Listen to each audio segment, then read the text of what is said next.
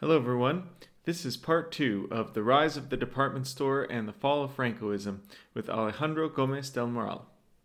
Thinking now, moving on to the period around the 1960. That's a period that I think in the United States we often associate with this kind of cultural revolution and especially changes in the way we think about gender and sexual norms. Can those things be said about Spain as well in this period, keeping in mind that this was still the Franco dictatorship? And if so, to what extent do you think department stores were linked to that shift? Once we get into the late Franco dictatorship, the sort of like elephant in the room or 800 pound gorilla or whatever mm-hmm. metaphor you want is the transition to democracy, right? And that is for good reason. The transition to democracy uh, among scholars and policymakers, the Spanish transition to democracy, was long held as one of the shining examples of the so called third wave of democratization that took place over the course of the 70s and early 80s. And you know, for champions of international intervention in the name of democracy, cold warriors and such, this is like this big success story, right? You know, Spain especially. Sure, it wasn't, you know, the toppling of a communist regime, but still, look at the power of American democracy and capitalism and consumption and what have you so there were real like ideological implications to this right. to, to, to the success of this transition and thus also to where it came from and the dominant model for a good while um, in the uh, from the late 70s right in the wake of the transition through the mid 1980s was this idea that the transition was this political high political event that had happened right uh, king juan carlos got a ton of credit some of which is surely merited, mm-hmm. uh, as a as a, a, a secret democratizer who who played Franco essentially, and eventually named his uh, in a shock move named another secret democratizer, Prime Minister Adolfo Suarez, uh, formerly the national secretary, the secretary general of the national movement. The, the national movement was essentially the ideological wing of the Franco regime, right? You know, um, you talk about the Nazi Party in Spain, the national movement is the closest analog in, in Spain. It's it's more complex in some senses because it's I mean not the Nazi ideological apparatus was also internally diverse, but the national movement was really internally diverse. Mm-hmm. But anyway, um, this is a guy who, in theory, would have a Francoist pedigree that nobody would complain about, right? Franco had named the king, uh, Prince Juan Carlos as his designated successor. There would be a rollover to a monarchy. The expectation was going to be that he was going to preserve Francoism just now in the form of a monarchy, and Adolfo Suarez was gonna was gonna continue as as a person with clear connections to uh, ideological Francoism was going to help preserve that. But the reality was that, in part also because uh, Franco's real right hand man, an admiral named Luis Carrero Blanco, had been assassinated in the early 70s by the infamous terrorist organization Euskadi Askatasuna, ETA. There was there was there was nobody really well positioned to stop Suarez and King Juan Carlos, and they were able to to work political levers to get the Franco regime to dismantle itself, essentially, and effect high level political change. Wave after wave of scholarship starting in the 80s and especially heating up in the 90s and 2000s has complicated this dramatically, including someone uh, well known to both you and I, uh, Professor Pamela Radcliff, who wrote a really excellent book about how a structure that one normally wouldn't necessarily point to as like a linchpin of democratization, neighborhood associations populated by housewives was in fact kind of like a, a small school for democracy, right? Where a c- civil civil society or school for civil society, where where where people were able to, amid the continued repression of the Franco regime and foreclosure of any real political life uh, in Franco Spain in the 60s and early 70s, were able to engage in what kind of civil activity, civil association that they could. Um, the department store, I have argued, and other, I should stress, it's not alone in this. Supermarkets arrive in Spain in the mid to late 1950s, and oddly enough, they also function as, as, as a conduit for this, mm-hmm. as does the rise of modern mass advertising and as does the uh, continued proliferation of consumer literature magazines, right, which are reporting on, on but also on foreign goings uh, writ larger. These conduits that I mentioned earlier, right, which are also embodied by supermarkets and, and other consumer forums that I, I, just described, they continue to do their thing to mm-hmm. import mm-hmm. American fashions, American ideas, American pop culture, right? And one thing that was sown, an, an idea that was sown in uh, just the general conversation in Spain over the course of the 1950s was that maybe some innovations that were taking place abroad weren't bad.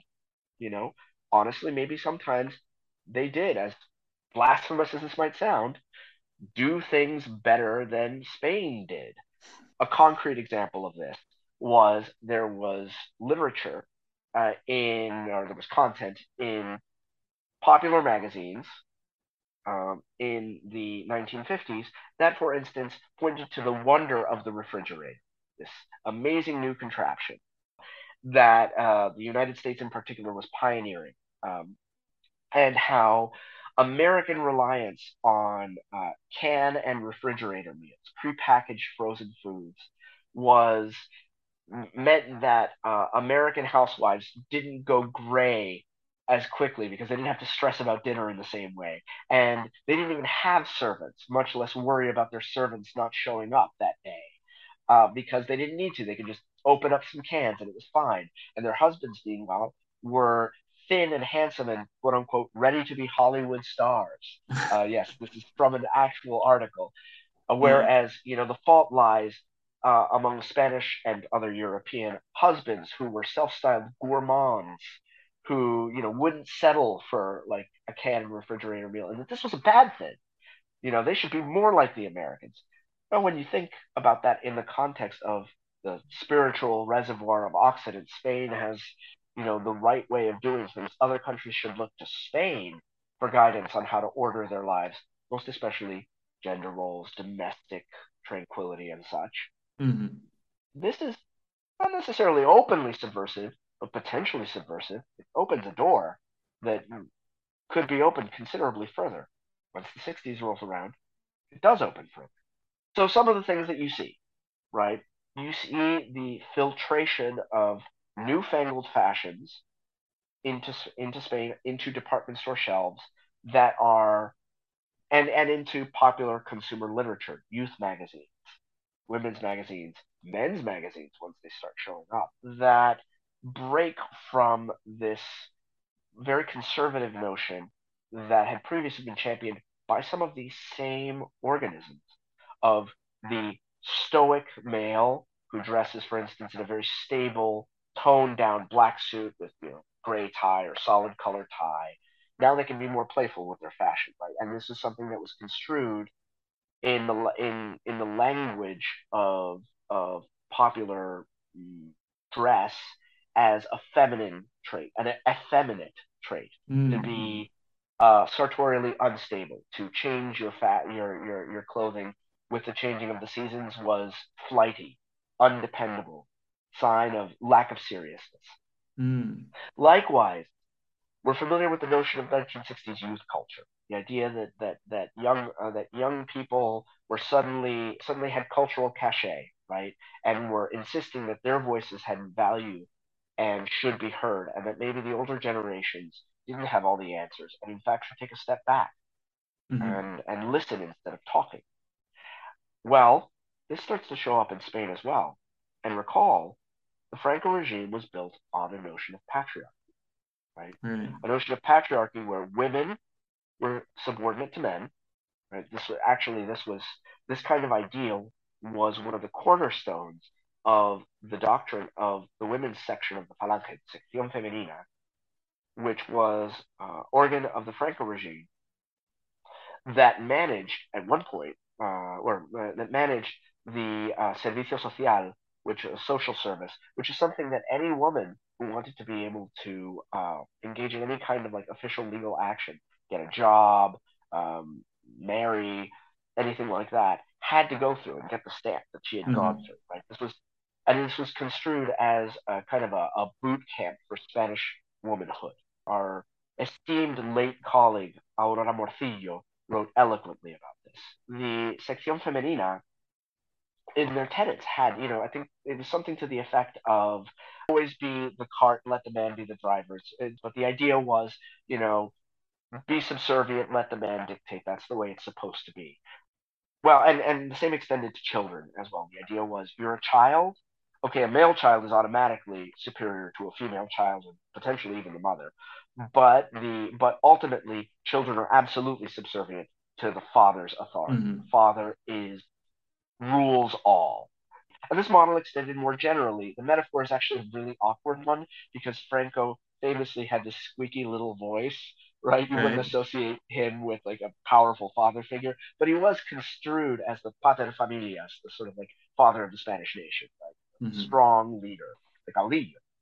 So anyway, the idea is increasingly introduced that oh no, youth youths have this vibrant culture and it's okay and it needs to be catered to. Maybe kids aren't going to dress as miniature adults, like wearing suits except their pants are short. Uh, maybe they're going to wear flamboyant fashions. Maybe we're going to pay attention to mod fashion when it shows up, right? Which is putting its own spin on things. You see uh, Spanish uh, magazines. Um, a couple, uh, a couple of examples I can think of. The admittedly left-leaning political news cultural magazine Triunfo, which uh, launches in the, uh, I believe it was the early 60s. But mm. Triunfo would report on the new trend of unisex, which sure could include high fashion, sort of super transgressive things like bikini bottoms for men and women with no tops, but more commonly also included something that we consider today as as normal and unquestioned as jeans and a t-shirt. Mm-hmm. Right? That was unisex. Right. And I mean, when you think about it, jeans on a woman is transgressive at this time, and mm-hmm. not just in Spain either, right? You know, the, there's the whole slacks debate uh, that's going on in in other countries, including the U.S. Um, and one of the reasons for that is that it is a visible symbol on the daily, sameness as opposed to difference, and the entire gendered social system is predicated, among other things, on the immutable reality that men and women are different and not equal mm-hmm. in Franco Spain. And that Franco Spain is right about that on a, on a philosophical level. This is an immutable human truth. And inasmuch as Franco, uh, you know, Francoism upholds that, despite the, eros- the erosive influences of other decadent Western countries, it is in the right and superior to other nations. Well, it starts to filter in and it starts yeah. to catch on. Mm-hmm. You know, uh, kids start listening to the Beatles. This doesn't cause democratization. Let me be clear about that. My book is mm-hmm. not about how consumption created democratization, but it does lay groundwork. It does open paths. It it smooths the way forward once the time comes. Right. Right. That and it does sense. so in another subtle way too, which is a thing that I detected is that over time the chatter that you see, and you see it also in the professional literature. This is where I talked a lot about advertising, admin, mm. and kind of the the behind the curtain side of things, right? You know how the professionals who are producing this content are thinking about the content that they're producing, that consumers are then consuming in magazines. And what you see is increased talk of Spain not as different, but as one more member of this Western social, economic, cultural community. And and so that, that doesn't mean that Spain is uh, that they're saying that Spain is bad or backward, although they do sometimes worry about that. There's this mm. almost, you know, uh, internal Freudian conflict going on mm-hmm. among some of these individuals where in one breath they'll say, oh, Spain is really backward. We need to adopt all of these new marketing concepts, concepts that other countries have, you know, because we need to catch up. And then sometimes like two sentences later, but, you know, Spain has achieved a foreign level of expertise right? Uh, these two things don't really go like it go together. It, it yeah. feels a lot like they're you know protesting too much, right? Uh, and that there's an mm-hmm. anxiety there.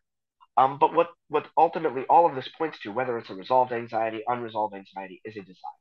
And that desire is for Spain to chart what increasingly seems to be the new path forward in many people's minds, which is well, what we recognize today that Spain is quote unquote part of Europe, right? right? right. Um, in the in kind of a more cultural, economic, trade, social exchange sense rather than mm-hmm. geographic and shared historical.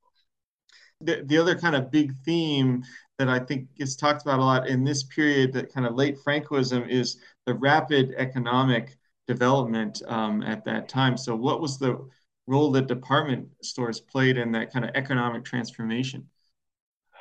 So, they are venues for that economic transformation. The thing is, you can have an infl- a massive influx of money, right? You can have a massive influx of consumer goods.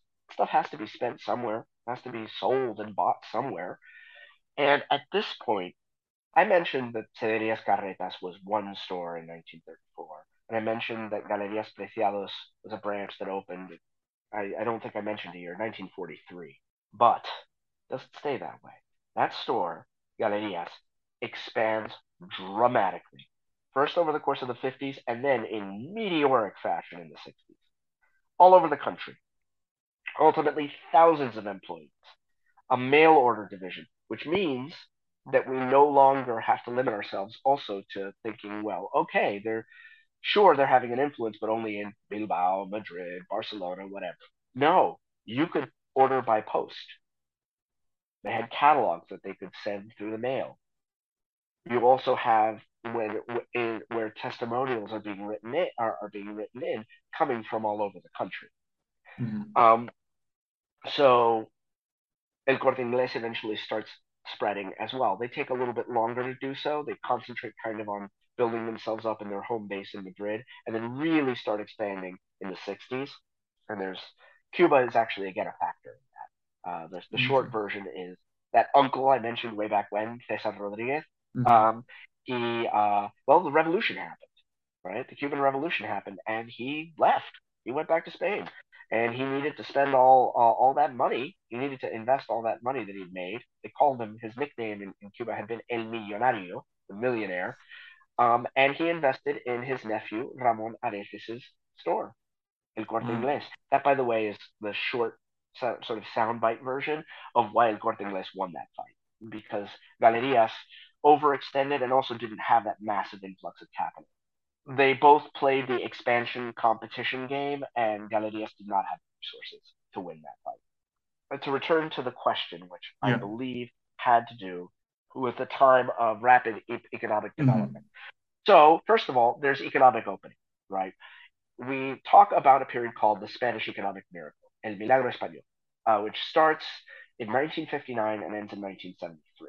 And this I can rattle off really, really uh, easily because I've taught this so many times in classes. The those endpoints are nice and clear and easy in a way that lots of other transition points aren't because they they coincide with specific historical phenomena. 1959 coincides with the passing of the first stabilization plan by the by the the Francoist administration at the time as well which happens in the wake of a, of a ministerial rollover. The Franco regime liked to overhaul the cabinets, were largely the actual wielders of, of real power under mm-hmm. Franco, every time Franco wanted to change the regime's political stripes, right? You know, he'd purge, for example, in the mid 40s, he purges all of the uh, all of the really, really, really Nazi-aligned phalangist, fascist uh, ministers and finishes that job in 1951 because he wants to make the regime look more respectable. 1959, there's been this inflationary crisis, and he needs uh, a new plan of attack and several ministers who come in who are technocrats associated with the religious organization Opus Dei create this comprehensive economic overhaul package, the mm-hmm. stabilization plan, which kickstarts massive economic development in Spain, right? One of the cornerstones of which is uh, throwing the doors open in a way they hadn't been before to foreign investment. And uh, for anyone who's interested in some of the details of that, you can see some of that in Stanley Payne's classic book, The Franco Regime, but also Sasha Pack. I'm going to give a shout out to my uh, to my uh, friend and colleague, uh, historian Sasha Pack's book, Tourism and Dictatorship, where he talks quite a bit about the kind of policy side of, of, of this. Um, so this foreign investment is opened up also, tourism is invited in. This is really when Spain becomes a massive tourist destination.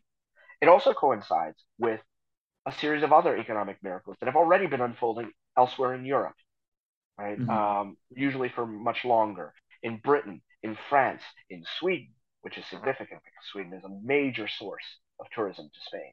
So much so that for a while, the, the term, in fact, I think even today, the term for a uh, a supposedly sexually available uh, tourist, especially a blonde Northern European tourist in Spain, the shorthand is a sueca, right, a Swedish woman. So uh, this is how that enters the popular lexicon. Um, so anyway, the, this economic miracle happens, and it is hard to overstate just how extreme it is. Uh, we're dealing with the second fastest growing economy of the planet at this point. Only Japan, and let's think about the famous example of like Sony, Toyota, all that stuff. Right. Japan is its own story too, right? Um, Spain is the second fastest growing economy. It ends up, I believe the number was the 11th biggest economy in the world at the end of this period.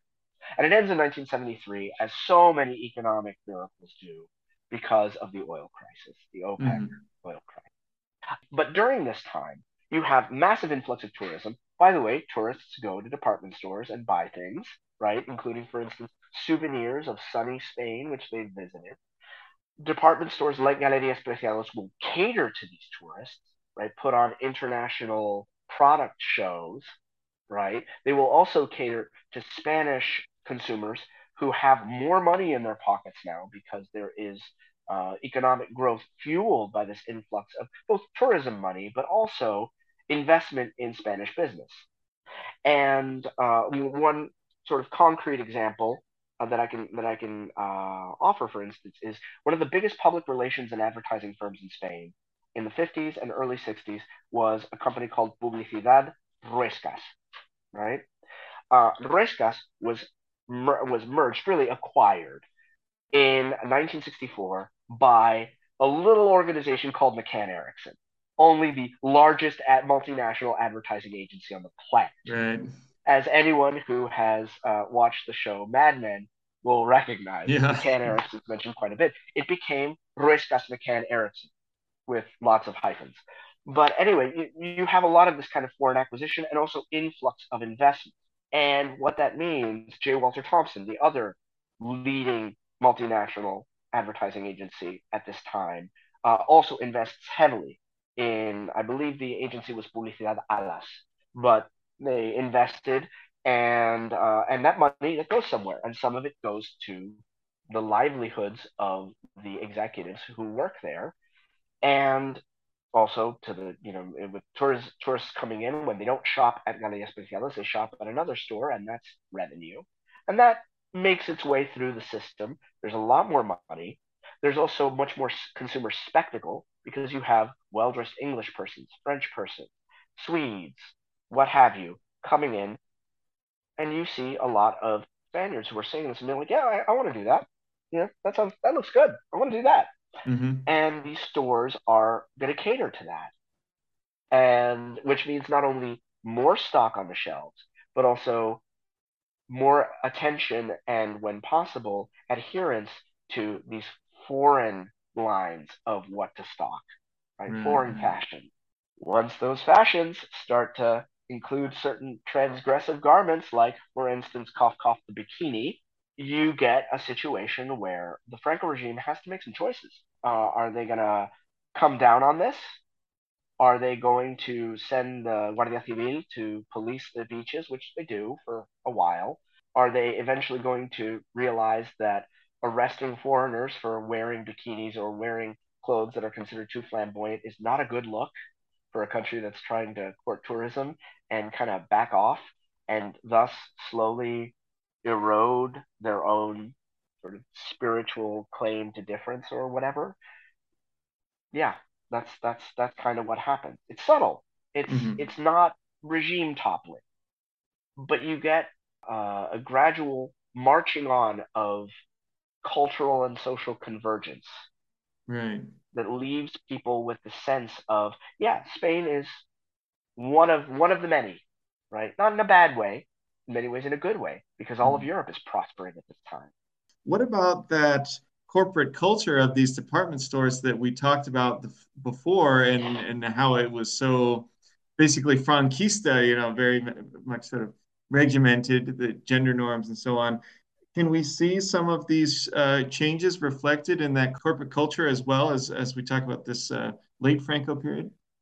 This is a wonderful question. And it actually provides an opportunity to talk a little bit about the, the, the internal differences because the department store sector is not uniform, right? Mm-hmm. Galerías Preciados is sort of in the in the 50s and 60s the reference point.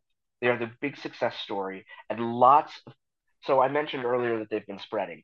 Another way in which the store sort of indirectly spread, or you know, its influence spread without the store spreading, was that many other department stores that existed, smaller uh, ventures, took their cues from Galerías because they seem to have it all figured out. Mm-hmm. One of the best examples of this is a, uh, a store that only ever had two locations, Almacenes Botas of Oviedo in Asturias. And of course, they also had a bit of a personal stake in this because Pepin was a hometown boy, right? He was an Asturian himself. So they found his story particularly inspiring. So Botas aped Galerías Preciados in, in some ways. They founded a bulletin of their own, which was very similar to, to the Boletín de Galerías Preciados. They had their own code of conduct, the Normas de Botas, even used the same name, right? The Normas. Mm-hmm. And, uh, and was styled in similar fashion. Some of these stores mimicked Galerías, but not all did, right? And there are really three big stores that kind of we can we can look at that that that illustrate the different trajectories that these stores followed as as this process played out. Galerías, I'll get to last because that's really where the fun story is. Uh, El Corte Inglés always maintained careful neutrality toward the regime. They weren't anti-Francoist. They weren't, you know, beacons of progressivism.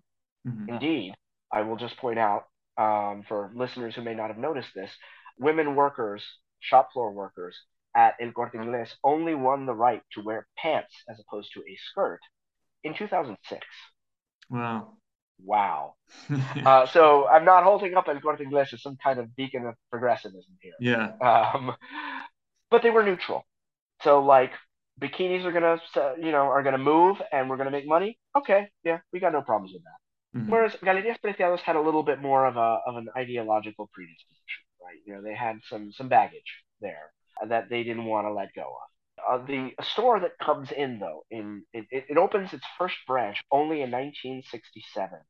Uh, breaks ground in 66, opens in 67, and was first founded as an organization in Spain in 1964, is a name that to our American viewers is going to sound very familiar. This is Sears Roebuck. Mm-hmm. That's right, there was a Sears in Spain. And it was not a small thing. You see, Sears had pursued for decades at this point a, a, an internationalizing strategy. It was a multinational with an extensive presence throughout Latin America. Uh, Spain was its first European toehold. Uh, and the uh, I have the very good fortune of having a bit of an inside view into a little bit of this because my great uncle Alfonso Huizan was the first head of personnel of the oh, Sears wow. Barcelona branch. So I have access to his uh, privately published memoirs where he talks a little and I, I, I like to use Sears as a great example of how uh, a company culture could develop in an active, sort of uncontested, uh, leaning into it kind of way as these things are playing out. They found their own magazine, their own employee magazine. This one largely run by the employees. It's a an analog to uh, an uh, identically titled magazine that exists in in Sears's other international divisions called Noti Sears. Noticias was a far more kind of open organ. It still per, you know pushed company uh, company policy, most especially policies that were very American and alien to the Spanish way of doing things, like the customer is always right or satisfaction guaranteed or your money back. These were actually not things that were traditional to to Spanish uh, retail commerce, uh, especially the latter, the satisfaction guaranteed bit. So they would devote articles where they'd explain this policy and seek to familiarize uh, store workers with this policy. But much of it was also just social stuff. You know, hey, you know, we have this uh, this store member who just uh, won. Uh, it was an amateur boxer and just won this match. You know, uh, here's a spotlight on this one store. He's a designer. He he he would draw like posters for the inside of the store and, and you know point of sale signs and things like that. Mm-hmm. Uh, Eduardo Llorens, Eddie Llorens, uh, who was a, a, real world traveler. He loved to travel to other countries and visit Sears branches there. Sears leans into having youth sections where they're selling hippie fashions, mod fashions, and really leaning into the pop culture and having articles announcing, yeah, by the way, we're going to be, you know, selling all, you know, the latest Beatles records. You know, make sure you know, the, the, our record section has been a real success. Let's make sure to have more people come in. Unless these protestations of, you know, great loyalty and, you know, discipline, all of that. Uh, it really becomes dramatic in the late 70s when they have, like so many of these magazines do, they have a humor column, right, with cartoons. And I reproduce a couple of these cartoons in the back of, of uh, toward the tail end of my book, which frankly, under the most of the regime, would have fallen afoul of anti-pornography. There's there's nudity. Uh, they're they're raunchy. It's very raunchy humor. So Sears is really pushing this whole yeah, you know, we're a big international community. Our workers are Sears citizens. They're not Spanish. They're not American. They're citizens of the great Sears family. The phrase they use. Galerías, on the other hand, had this armature already in place and suffers terribly. Oh, okay. Right? They suffer terribly from disaffectation. People, uh, the, the employees, which once had much more active buy-in, the buy-in that we see in the bulletins, it, it becomes clear that it's much more lackluster, much more lip service. At one point, even the bulletin was sanitized. The bulletin of Galerías Viajeros, I mentioned that it was a management uh, organ, and so it's generally not airing any kind of uh, dirty laundry. But the magazine is, by the early 1970s, going to have feature columns complaining, a thing that is just not a thing before then, about how, for instance, readership has profoundly declined. Come on, people, show your loyalty to the store, buy issues. Nobody is writing in. Eventually, they're talking about how the the workers in-store syndicates, and to be clear, Galerías was no friend of union activity. These were very much like loyalist, sort of internal governing bodies of the store. They're not getting enough candidates to actually run elections because there's no buy-in, right? People mm-hmm. aren't willing to spend their extra time contributing to the governance of the store because they that that sense of like deep loyalty and obedience it isn't there anymore. This doesn't destroy the store right? Mm-hmm. But it is absolutely evidence of the fact that the system is not running the way it was supposed to. Yeah, that that's fascinating. It's it seems like uh. It's it's almost like a metaphor for the Franco regime as a whole. You know that they, they can adapt up to a certain extent, be, be open to consumerism and so forth, but at a certain point, there's a point at which they can adapt. You know, and and something and has to change. And this is no accident because the thing is, it's not just a metaphor. Like what the, the thing that I sort of argue, and you know, you got to take this with a grain of salt. You got to not take the argument too far. Right. But I mentioned this whole idea of like subjective totalitarianism, rule by proxy, Francoism mm-hmm. by proxy, soft Francoism, if you will. Yeah, it's not an accident. Yeah, that yeah. that the Frank that that Galerías is experiencing some of what the Franco regime is experiencing because in a sort of proxy way, it is an instrument of the Franco regime. And so, or it functions as such when necessary. And so, of course, those effects are also being felt in the various organs, among the various organs that the regime likes to use as levers by which to exercise its power. There's been uh, a really excellent work showing how this exact thing went on in the in the ranks of the Catholic Church as the priesthood increasingly became disaffected and did no longer um, agreed with the with the sort of macro policy of the ecclesiastical hierarchy, uh, the mm. highest levels of the ecclesiastical hierarchy, and indeed even the bishops themselves eventually started to break with the regime. You've mentioned how, in some ways, we can kind of see your book as part of this criticism of the sort of the traditional top-down narrative of this transition, which, which by the way, um, we just had a podcast about some of the other criticisms of the tradition with uh, Sebastian Faber last month. So people may want to listen to that episode as well. But in any case, I was wondering if you could use this opportunity to kind of sum up, you know, the argument that you're making, because you said that we have to be a little bit careful too, you know, and, and not just say that, okay, it's because the department stores that we had the transition or something like that. But to what extent can we say that this rise of the consumer culture in, in the Franco years in Spain did help to facilitate this transition?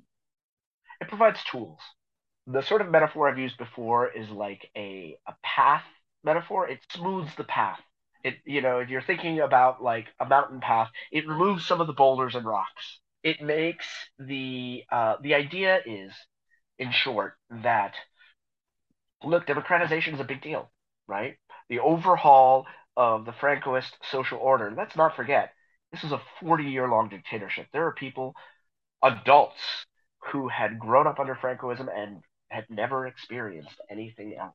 And as our colleague, historian Antonio Cazorla Sanchez, pointed out in a book of his, Fear and Progress, there was a culture of, of really repressive silence in the early regime in terms of like what had come before and possible alternative ways to be in the like the most re- repressive early years of the Franco regime.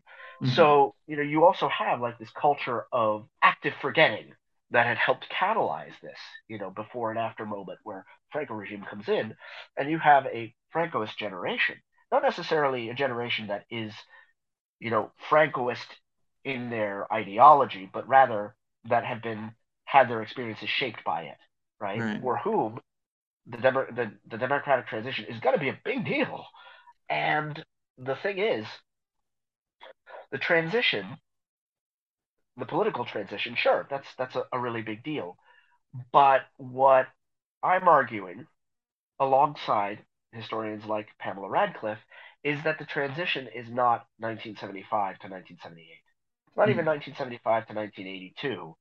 82 being a, uh, a year that people point to because 75 is when Franco dies, and 82 is when there's the first peaceful transition of power to uh, in the democratic era from one party to another uh, without any problems, and that party also happens to be the socialists. Uh, which mm. who were very illegal under Franco, so this is like seen oftentimes as like a marker, right, of uh, the real success of democratic mm. reform.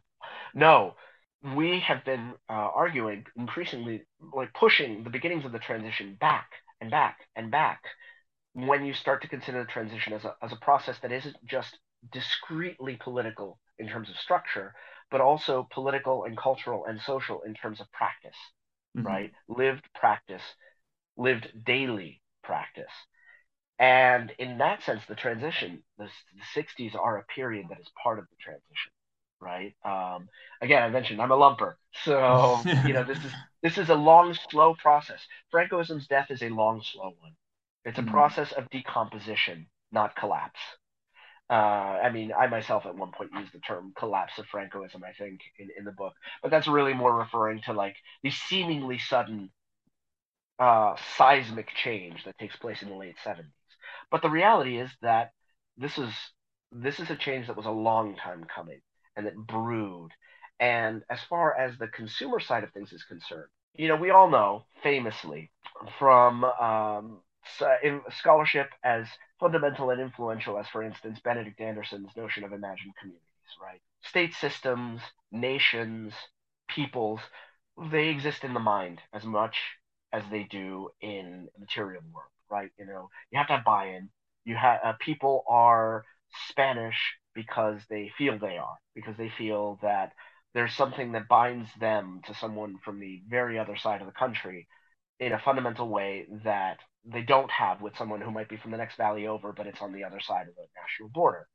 Well, similarly, the Franco regime and Francoist Spain relies on a number of these kind of imagined notions, right? Francoism is is is a state of being, not just an actual political regime.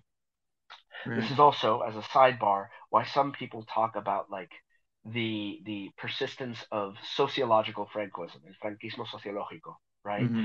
Uh, cr- critics of what they maintain are illiberal tics, illiberal vestiges of the Franco era, even today in the Spanish political system. So the, this this points at that, right? That Francoism is more than just you know who's in power, and in that sense, it's a system that also requires more widespread dismantling, right?